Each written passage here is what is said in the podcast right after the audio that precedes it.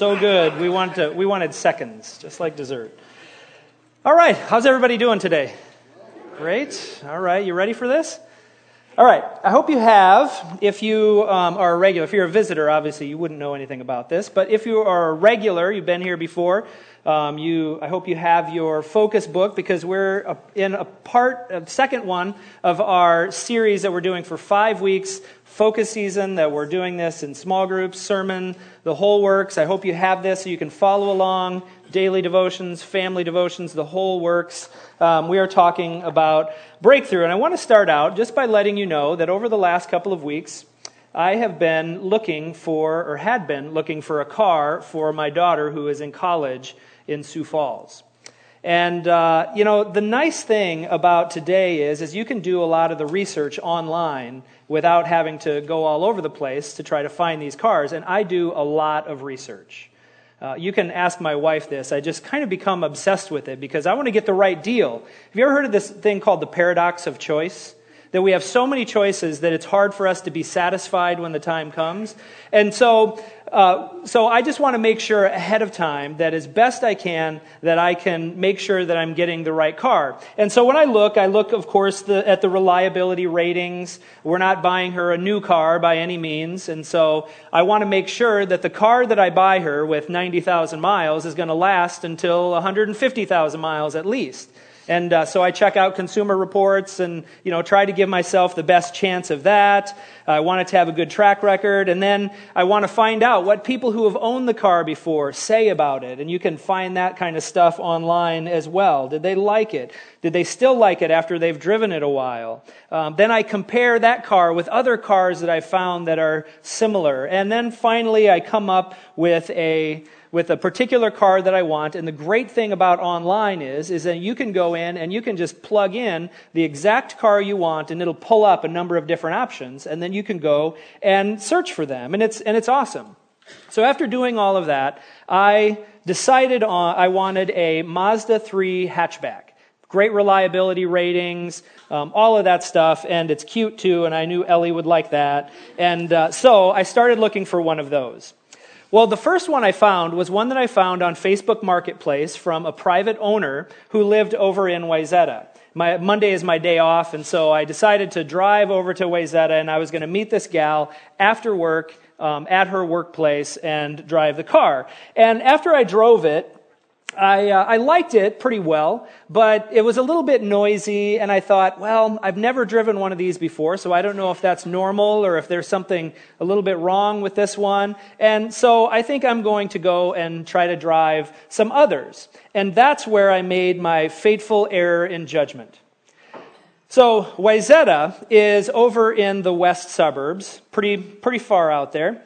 I decided that since I saw some of these cars online in the south suburbs that I would just drive through the south suburbs and look for them. Um, I, I, didn't know exactly where they were, but I knew there were some dealerships along the way. So I thought if I just kind of wind my way through the south suburbs, I would find some dealerships and probably one of them would show up there, right? This was a terrible idea. Because I started driving, and at that point it was rush hour, so my whole drive was about 15 miles per hour. And not only that, but I didn't find nearly as many dealerships as I thought I was going to find. And the ones that I did find only had late model cars that I couldn't afford anyway. And so there I was, six, uh, 5 o'clock, 5.30, 6 o'clock, 6.30, driving around the south suburbs looking for who knows what.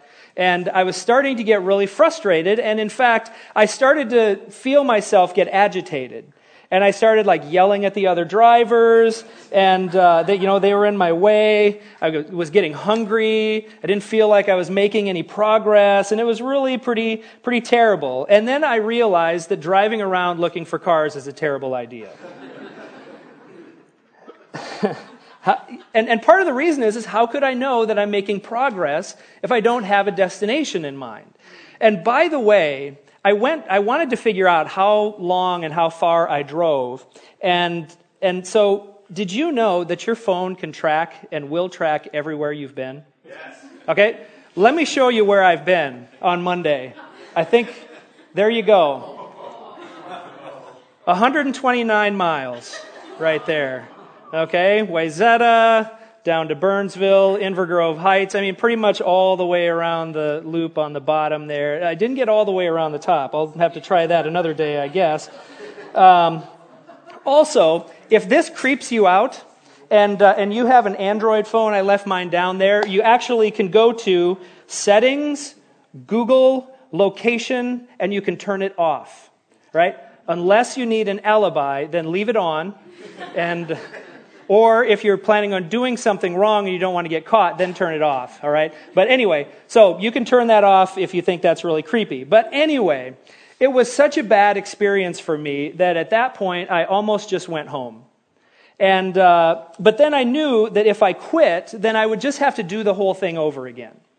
And so I thought, I need to persevere. I pressed on, but I decided this time I need a plan. I was hungry, so I stopped at Arby's in uh, Bloomington. And was that funny? That was not funny. I like, I like Arby's. Sorry. All right. It was about 6:30 at that time, and you know, at that time, then the, the car dealerships are getting close to starting to close, and so I really needed to to narrow this down. And so I ate and I pulled out my computer and I found two cars, specific cars that I wanted to drive. One of them was down in Bloomington, one of them was in Inver Grove Heights. And from that point on, my entire mood changed. Now, it might be because I ate something and I wasn't hangry anymore, uh, but I think it was actually because I knew where I needed to go. Um, and so I drove with purpose and I drove with conviction. Well, maybe that's too far, but, but I drove with purpose. And, uh, and I knew I was making progress. Um, and, and that made all of the difference in the world because I knew my destination. In fact, I was so successful that I bought a car that night and I still don't regret it. So, anyway, the reason I tell you that story is that looking back, it occurs to me that this is the way a lot of people experience life today living life without any real sense of purpose. You know, maybe as kids they had purpose. I wanted to be a firefighter. I want to be a doctor. I'm going to get married. I'm going to have kids. I'm going to make a bunch of money. I'll be happy. And you, so you have that purpose when you're a kid, but then as life goes on, then things don't always go the way you plan. Now, that one of two things could happen. Maybe they do go as, as you plan. Maybe you get good grades and you're able to get a, a good job and you have the kids or whatever the things that you want. Um, but at the same time, even though some of it is satisfying, in the end, you're still left wondering, is this really all there is to life?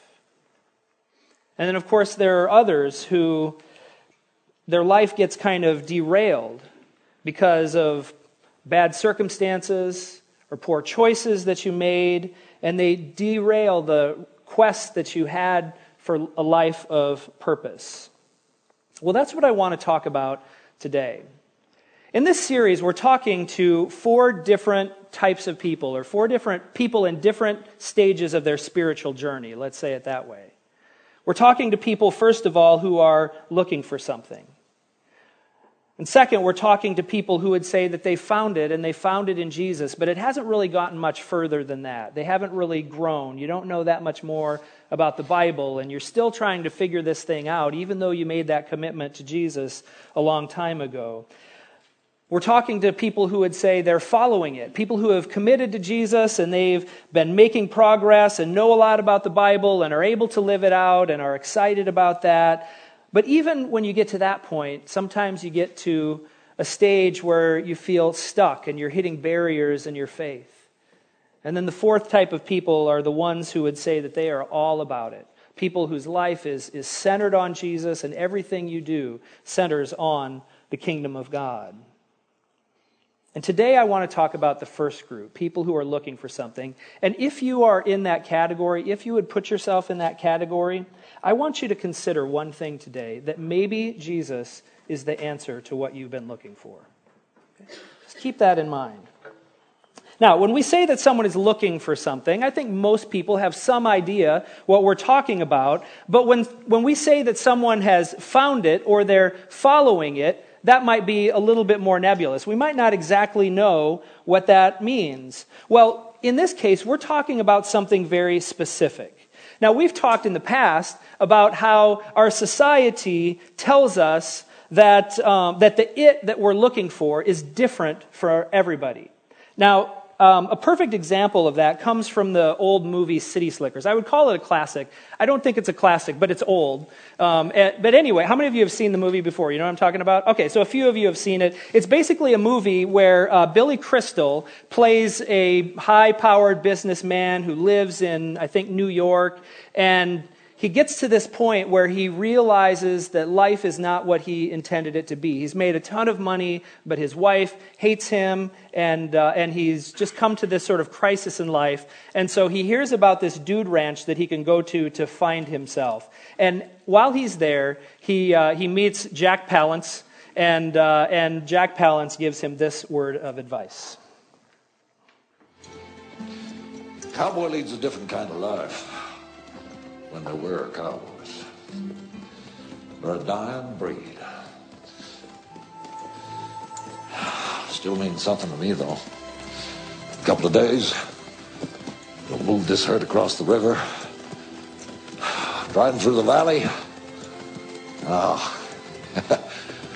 there's nothing like bringing in a herd. See, now that's great. Your life makes sense to you. My wife basically told me she doesn't want me around. Is she a redhead?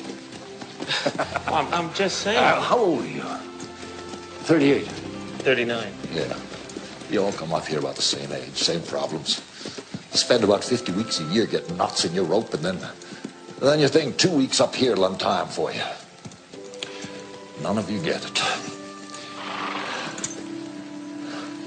Do you know what the secret of life is? No, what? This. Your finger? One thing. Just one thing. That's great, but what's the one thing? That's what you gotta figure out.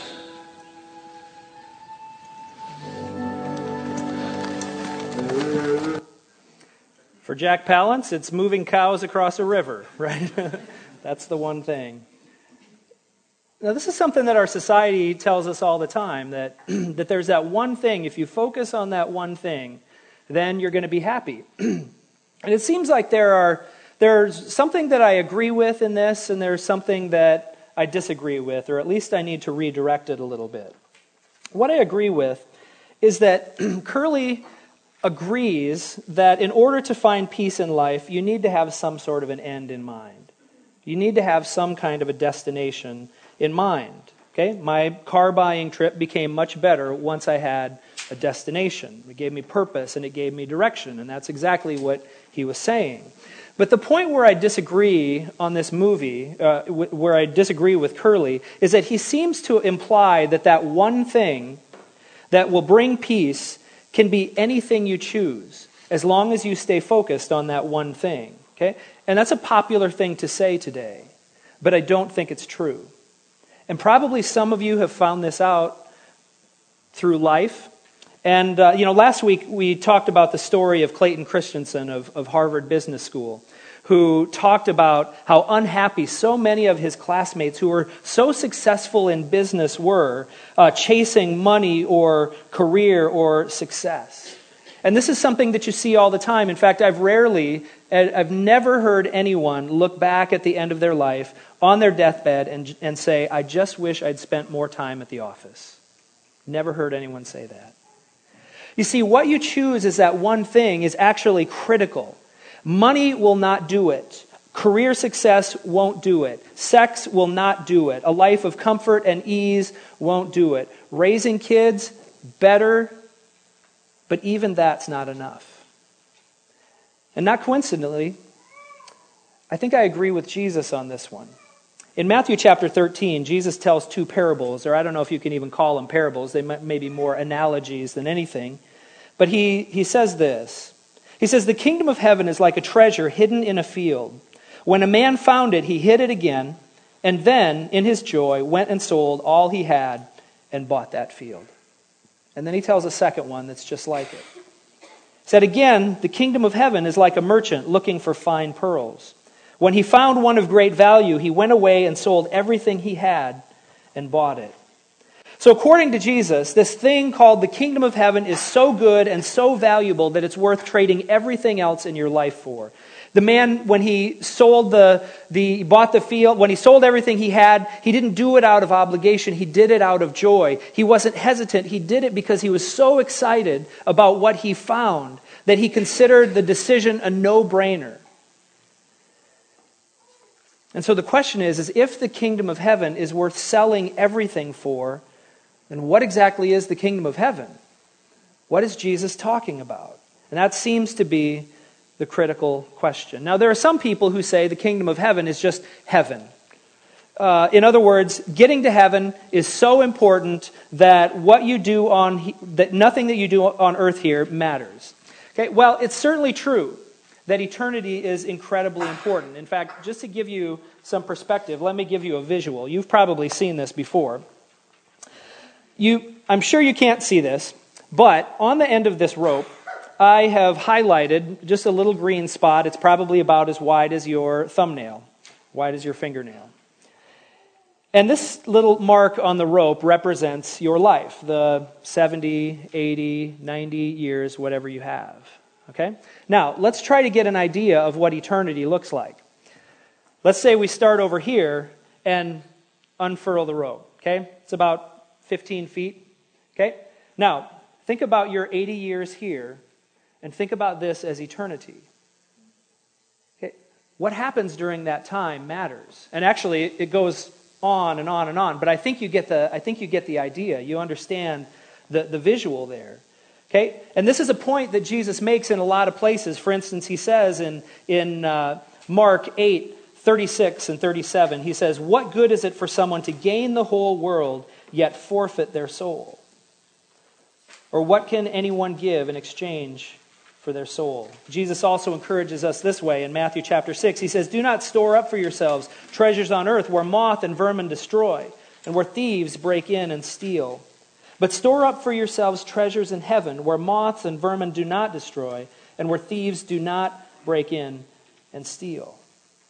You see, whatever your it is, it better take that eternity into consideration because it's pretty important. So don't minimize that.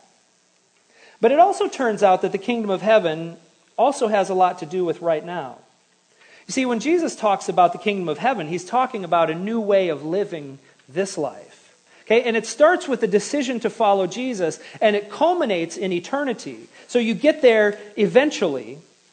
It culminates in life after this life, but it also has a lot to do with what you do right now, how you live your life right now. In fact, I believe that whatever it is that you're looking for here is actually just the physical expression of a spiritual desire that God has placed inside of you. For instance, some people come to church or return to church when they have a child and they suddenly realize that they are responsible for this precious life and they have no idea what to do. Oftentimes that happens. They need a guide. There are some people who find out that the world can be a really lonely place and they need friendships and people they know will care about them. Some people come because they feel a general sense of hopelessness and they don't even know what they're looking for. They just know that what they're doing doesn't seem to be working anymore and they feel like they're driving through life without a clear destination. And each of these seems like a simple and practical longing, but they all have a spiritual source. And I believe that these feelings that you have, the desires that you have for any of these things, is God tugging at you and saying, Hey, here I am. Don't forget about me. I have the answer here. Just like Augustine said in his famous prayer God, you made us for yourself, and our heart is restless until it finds rest in you. That is the longing that each of us have, even if it's expressed in other physical ways in the world. If we are made for God, then every longing that we have finds our, its fulfillment in Him. So the question is, is where do we start then? Where do we start on that journey? Well, what you'll find is, is that following Jesus starts with a decision to follow Jesus. And it's just like anything else. If you want to be on the chess team or go to college or fly to Hawaii, you have to make up your mind that you want to do those things. So you have to sign up, you have to enroll, or you have to buy a ticket. But that's not the end, that's actually the beginning of the journey. If you're on the chess team, then you have to practice chess and play matches. If you're accepted to college, then you have to go to class and study and all the other things that you do in college. When you decide that you want to fly to Hawaii, then you have to buy the ticket and get on the plane. And that's where it all starts. And in the same way, following Jesus starts with a decision. And when you make that decision, no matter who you are, no matter where you've been, no matter what you've done in the past, whether you feel guilty about it or not, if, you're, if you if you turn and you say, I want to follow you, Jesus, then God welcomes you into the family. But it doesn't stop there.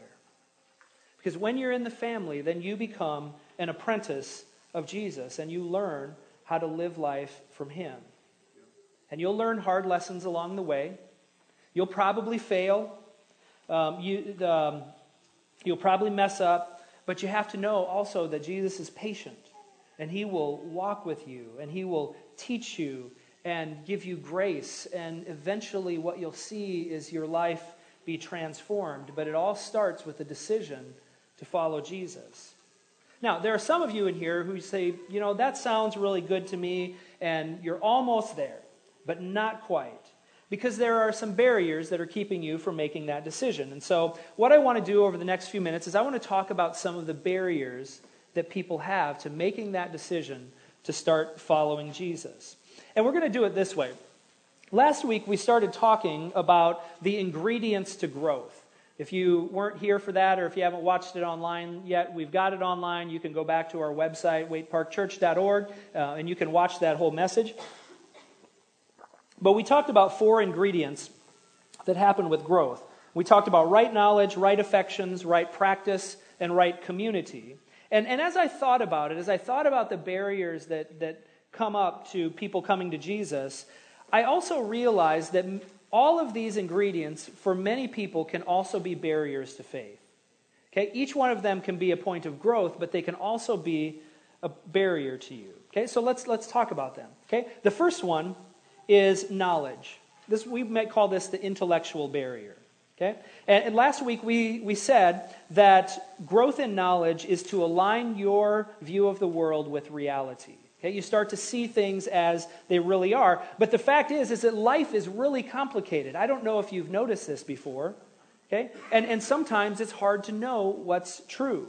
And yet, oftentimes, people of all religions, of no religion at all, can tend to give some simplistic answers to the complex questions of life. Even Christians do that. I know it's hard to believe. Now, there are some people who are satisfied with those answers. There are some people where the intellectual side doesn't bother them very much at all. Okay? Maybe they have the gift of faith and they say, yeah, you know, maybe I don't know the answer to that. But you know what? I know Jesus is who he says he is. And some people are satisfied with that. But there are also many people for whom those complex, uh, those simple answers to complex questions just don't satisfy. And so when Christians try to give simplistic answers to them, then they feel like maybe Christianity doesn't have any answers. Maybe it's just wrong. See, but I don't believe that we have to give simplistic answers. You know, I don't know that Christianity will answer every question that you have about life, but then again, I don't think any belief system will answer every question that you have about life. But at the same time, one thing I know is that all throughout history, even today, there are great thinkers in virtually every field of study and every walk of life who have come to believe that Jesus is the way, the truth, and the life.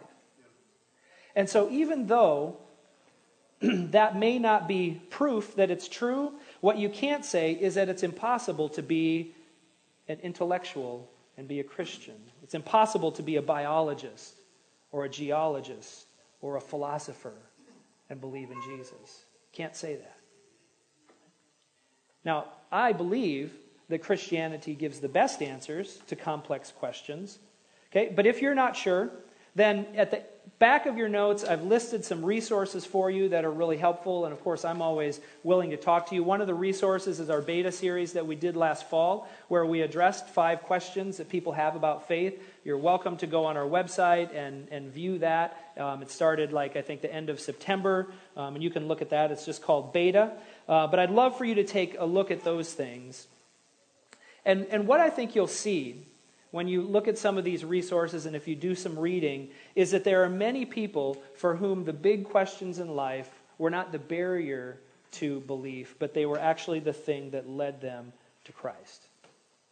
Okay. Now, you might be someone who can agree that Christianity can do a pretty good job of answering the big questions of life, at least as good as anything else. And yet, it's still really hard. You have a hard time committing because there are so many options out there.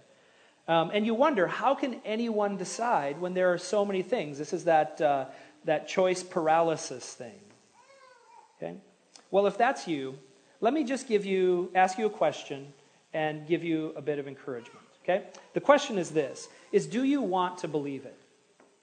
Do you want to believe it? Because that makes a big difference. Makes, in fact, it makes a huge difference in whether you find the answers to the question satisfying. We had someone contact our church. Actually, um, they contacted us on Monday, and I was out looking for a car. I don't know if you knew that.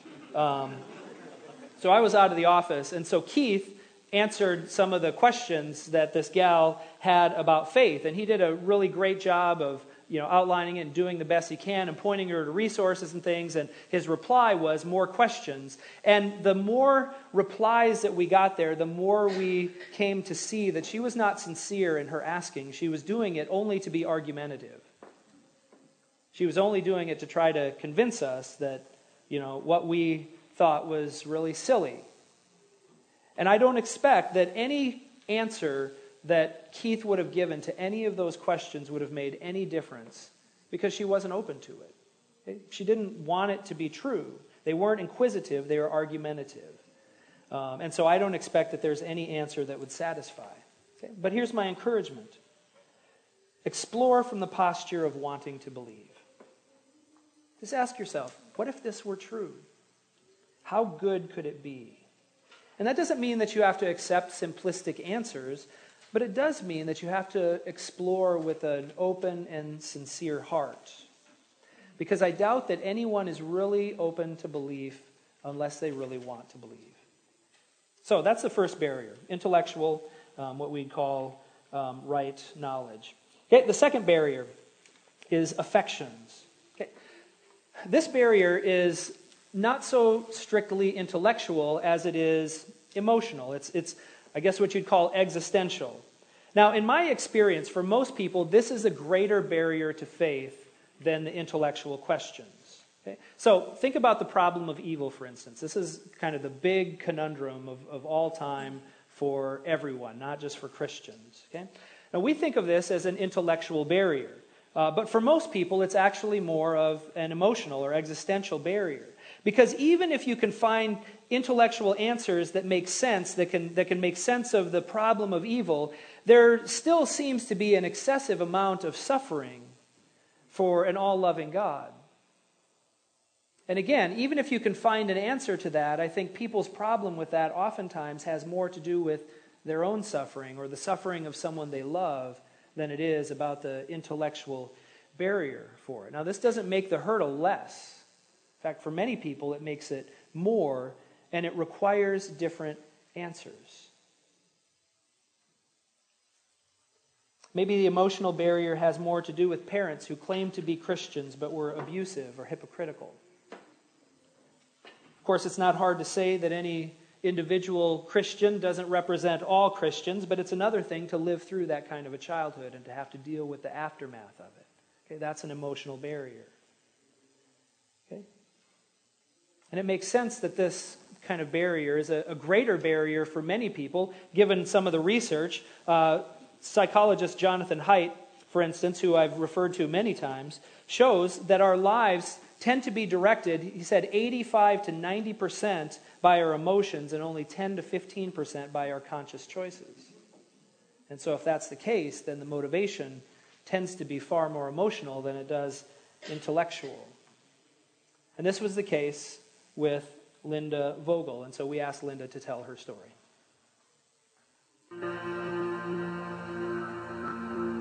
When I was 24, my brother died in a hunting accident. And it was on Halloween.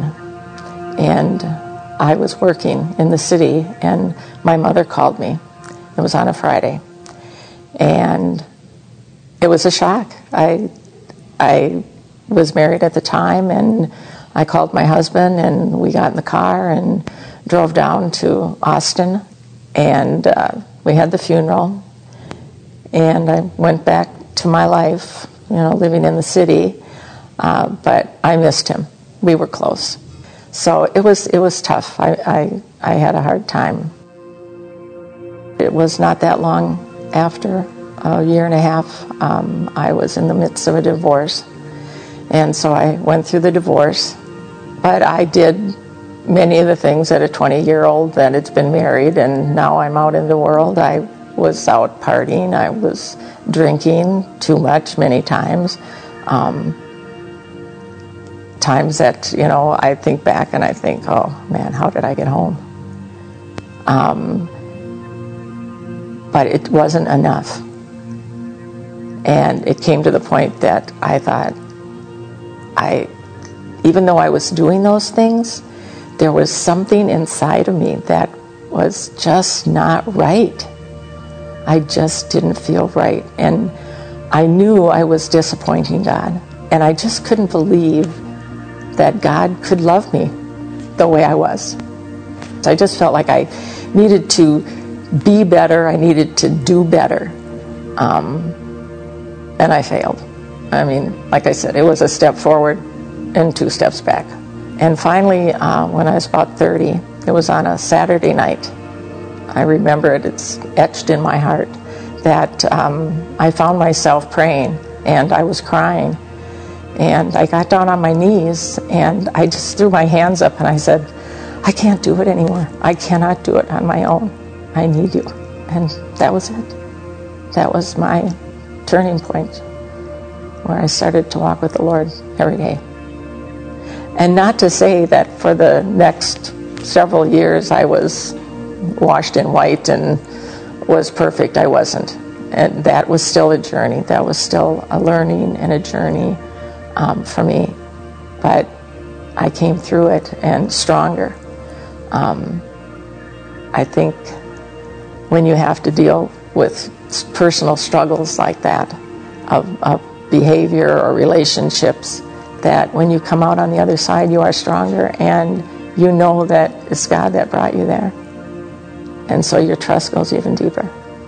I feel so bad for people who are struggling with those same feelings, those same doubts that they're just not good enough. You know, that they they have to be different, that God couldn't possibly love them. And I, like I said, I want to shake them and I want to walk up to them and say, No, God does love you. And He loves you beyond, beyond anything you can imagine.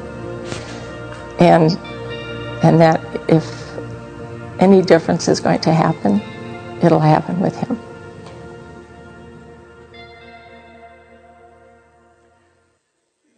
Emotional life can be a barrier to faith, but it can also be the thing that brings us there. If it's the thing that motivates us, then oftentimes, just like it did with Linda, it was an experience of just being exasperated with life and just saying, you know what, I, my life just doesn't seem to be going anywhere. And God, I need you to, to take control here.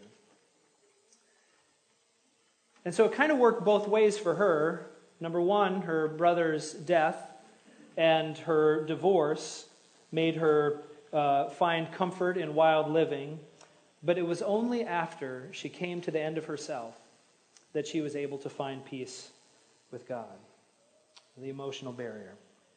Third barrier for many people is the barrier of practice. People inherently know that when you start to follow Jesus that you have to start to live differently. Self control is a higher value than self expression. It's about delayed gratification rather than instant gratification. It's about denying yourself rather than indulging in your passions. And then there are other practices like things like corporate worship and prayer and Bible study. And I think there are a lot of people who just don't want to have to deal with those things, who just aren't really into it. And they say, you know, I just would rather not have to deal with all of. And part of the reason for that is, is that we live in a world that says that the greatest value in life is freedom. And it's true, freedom is something that we all desire. We would much rather be free than to be slaves.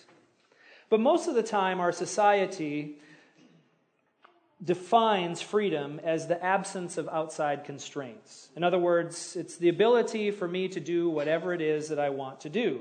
And so we say the fewer rules there are, the freer I am. And that kind of freedom feels nice, I have to admit it. It's, it's good to not have restrictive rules around us. But there's a greater kind of freedom. Okay? it's the ability to do what's more valuable in life. Uh, sometimes these freedoms are actually in conflict with each other. Let's take one example. Let's say there's a man in his 60s who loves to eat whatever he wants to eat. I know that's hard to imagine, okay, but, but stay with me here, okay? Loves to eat whatever he wants to eat, but he also loves spending time with his grandchildren. So he goes to the doctor, has a checkup, finds out he has some heart problems, and his doctor says that you're going to have to stop eating your favorite foods or else you're going to have a heart attack. Now, most people today would say that freedom is the ability to do whatever we want. But in this case, for the man to eat whatever he wants and to play with his grandchildren start to come into conflict there. He can't have both. Because if he eats whatever he wants, then he, will be, uh, he, he won't be free to play with his grandkids because he'll be bedridden or he'll be dead. And so he has to choose one over the other. You see, the other kind of freedom is the ability to be able to do what's best or whatever will have eternal payoff. And so when scripture talks about freedom, it's actually, well, it talks about both types of freedom, but Jesus talks about freedom where he says, in, for instance, in John 8 36, he says, When the Son has set you free, you are really free. The Apostle Paul in the book of Galatians says, It is for freedom that Christ has set us free. Stand firm then, and do not let yourselves be burdened again by the yoke of slavery. And what he means is that Jesus can give us both kinds of freedom. See, the Bible says that when we come to Jesus that we are free from sin. And I know that sounds old-fashioned, but the truth is is that sin can make us slaves. When we indulge in our desires, we become slaves to our desires whether it's alcohol or money or sex or power, all of these things. At the beginning, they seem like they're giving us freedom, but they actually lead to slavery.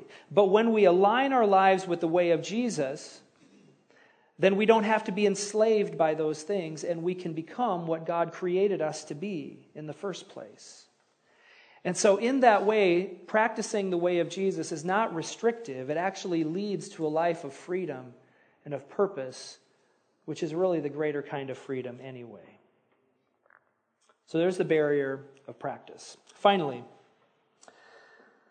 the reason some people don't get through the barrier of faith is the problem of community. And usually, this barrier is the result of a bad church experience. And, uh, and they're all over the place. For instance, there are people who grew up in overly strict churches that squashed questions being asked as unspiritual. And this was the case for our friend Daniel Brick. When we did our beta series this fall, I asked him, uh, What are some of the questions that you have about Christianity? Because I know that had been a struggle with him for a long, long time. And, and, at first, he was floored that I even asked the question. And so he responded with a number of questions, and they, you know, it was a long list of questions. And, and afterwards, he felt bad, and he sent me another email, and he said, I'm sorry, that's way more than you wanted. It seemed accusatory, and I, I apologize. Just forget all those questions. And I wrote him back, and I said, No, Daniel, not at all. Those are great questions. Thank you so much for asking those. And he wrote me back, and I did get his permission to share this, by the way. And, and I looked through my emails, and I, this was his reply to that, to that second email. He said, I'm so grateful for your response. I've kept so much bottled up inside for so long, either because I assumed no, no one is interested or feared the response will be judgmental in the extreme. But your response has been to open the door wider, a door I expected a believer to slam in my face. That's what happened when I was in high school when I confided in a priest two years apart. The first one told me to stop reading literature because it was challenging my faith in Holy Mother Church and her teaching authority. I kept reading. The second one in my senior year said it was good. Uh, it was good I wasn't going to a state university, but rather St. Thomas. He actually said that I, if I keep thinking these non Catholic thoughts, my soul would turn to dust. That image really disturbed me, but Fortunately, reading secular humanist literature, literature made my inner life a garden. So by 18, I turned my back on Catholicism and, by extension, Christianity. Now, the point is not to denigrate the Catholic Church, because this could have happened in any Protestant church as well. The point is, is that his experience with the church closed the door on Christianity for most of his life. Now, maybe that's not the issue. Maybe it's a teenage girl that gets pregnant and is treated harshly and rejected by the church. It might be spiritual or sexual or other kinds of abuse. It could be the hypocrisy of people who are supposed to be Christian leaders but didn't really live that way. And whatever it is, I don't want to make light of those things. Those are, are serious things. But instead, I want to say, I'm sorry. If that's been your experience with the church, if that's been your experience with community, I'm sorry. It shouldn't happen that way. But of course, if a bad church experience is a barrier, then a good one is an invitation. Daniel would tell you that his door to Christianity was reopened recently one that had long ago been closed. And, and a big reason for that is the acceptance that he's felt from this community right here. That you've allowed him to come with a, a different way of thinking and the questions that he has and the uncertainties and, and doubts that he has. You know, he's always been an inquisitive guy. And I don't know that he came searching for anything. He really came to support Sonia at first, and so I don't know if he would say that he was searching for anything, and yet he's found something here, probably more than he thought he was going to find. And that's the power of right community. Now, with all of these barriers, I'm not asking you to become super Christian right away. Okay? Um, it's not out of the realm of possibility. And sometimes that happens. Sometimes Jesus gets a hold of people and their life is instantly transformed because God can do amazing things. But really, what I'm asking you today is that if you are in this stage and you'd say, you know, I'm looking for something, I don't really even know what it is, is just to take one step. It's just to take one step. maybe the way you can do that is just to ask yourself a question, is just to say, Do I want to believe? Do I want this to be true for me? And then think about what is the barrier?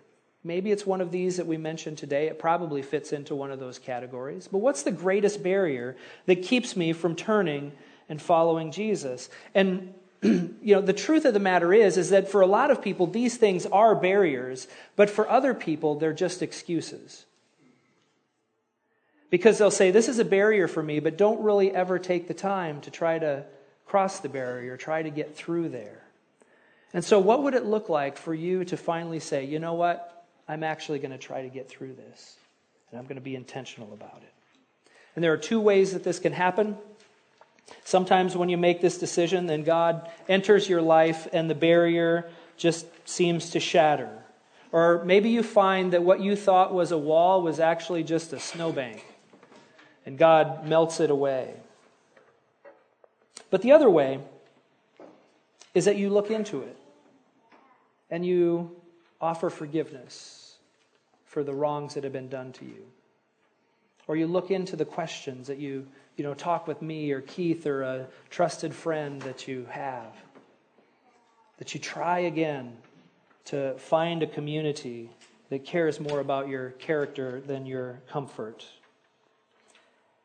And over time, you just start to chip away at the barrier. But this time, it takes your will in cooperation with God's power.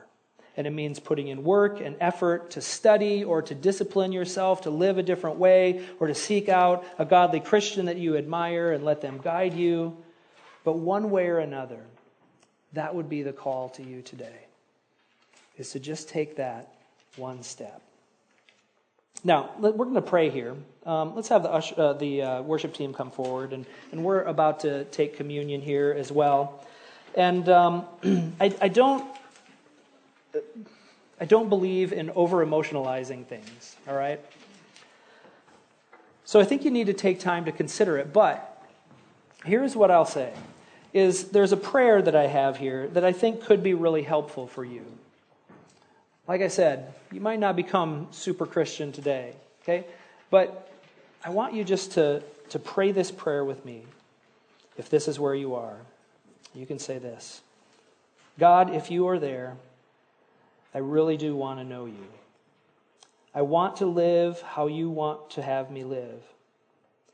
I don't know everything that it means to follow you, but I'm willing to try. Show me more of who you are as I follow you with what I have to give. Help me to become all that you created me to be. I want to choose you today as best I can with as much as you've given me. Lord, we want to thank you that you are active in our lives. We want to thank you that you are drawing us to yourself. And Lord, I pray that if there's anyone in this room today who would say, I'm looking for something and I, maybe I didn't really even know what it was, but I hope the answer is Jesus. Lord, I pray that they would be willing to, to make that decision and to start to explore and to start to live differently. God, I pray rather than just sitting on the fence or allowing the barriers to be excuses, that they would try to break through to the other side. And as they do that, as they say, Jesus, I want to follow you, Lord, may you enter their lives and strengthen them, give them the power to do what you are calling them to do. Give them the power to be the person you're calling them to be. And may they find peace and purpose in that. We pray this in Jesus' name. Amen.